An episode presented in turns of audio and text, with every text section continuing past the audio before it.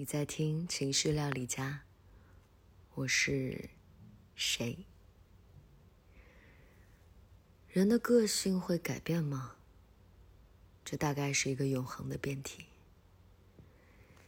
以前的我，高度敏感，本着傻傻的理想主义。虽然很少和人说起，但是内心总是渴望能找到灵魂共振的人，一起分享心中燃烧的那团火，向往的那片光明。那时候的我，总是被电影感动，看得热泪盈眶。也会为了重要的人学一门乐器，只为在告别的日子演奏，让琴弦的颤动代替我唱出心声。我得到了一个机会，去一个儿时向往的国家生活一阵，踏上陌生的土地，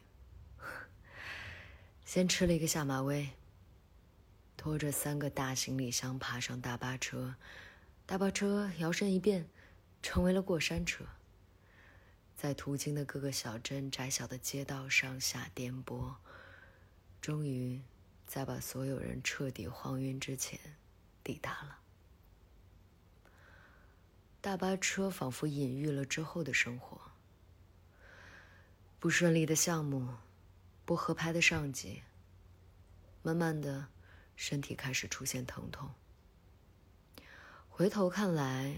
那个好像是躯体化的表现，正在给我警告，要我去警惕焦虑和抑郁的侵袭。但是当局者迷，身体的状况愈发严重，逐渐让我失去了正常工作的能力，使我更加腹背受敌。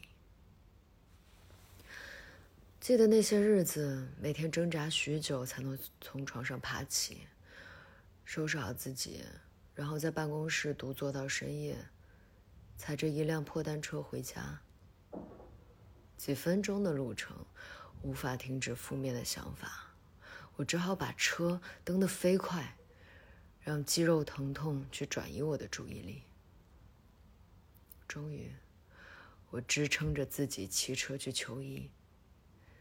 检验过后几天，意外的接到了医生的电话，我不以为意。以为不过就是例行的关心嘛。但是医生的语气非常的严峻，充满了同情。他说：“你的一项指标过高，也许是严重的病，过几天来复查。”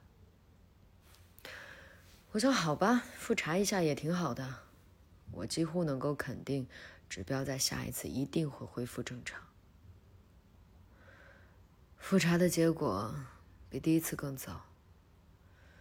很少为自己掉泪的我，趴在办公桌失声痛哭。过山车爬到山顶，俯冲而下，无法控制，所有的问题同时袭来：到期的住处和签证，缺乏成果而担忧找不到后续职位，上级愈发恶劣的态度，当然还有持续的疼痛，周围也没有朋友。我也不想让父母担心，所以一切就只能自己扛。后来呢？长话短说，几年过去了，问题逐一得到解决，先前的诊断被推翻了，身体逐渐的恢复正常，甚至健壮了起来。辗转了几次住所，在一个风景很好的地方找到了不错的工作。虽然很多事情还有进步的空间，但是至少又回到了轨道，可以通过努力来看到光明了。虽然好像是回到了过去的自己，但是我发现有些东西永久的改变了。那些敏感的情绪感知力被深深的埋在了心底，埋得太深，也许永远也找不回了。客观占领主观的位置，逻辑和思考用来解决问题，也成为了一种自我保护。我偶尔也会回想起那个时候的经历，不过没有自怜的情绪，只是希望能够总结一二，帮助他人。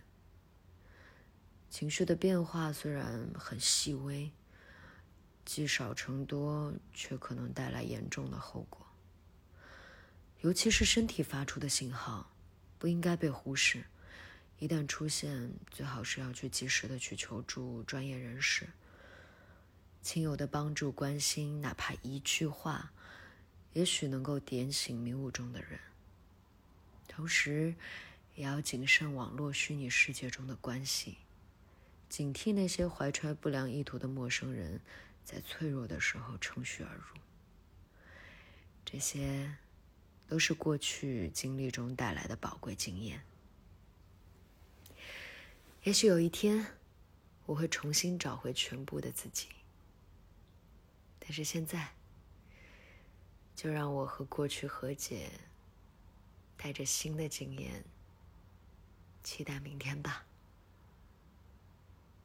好啦，回头见。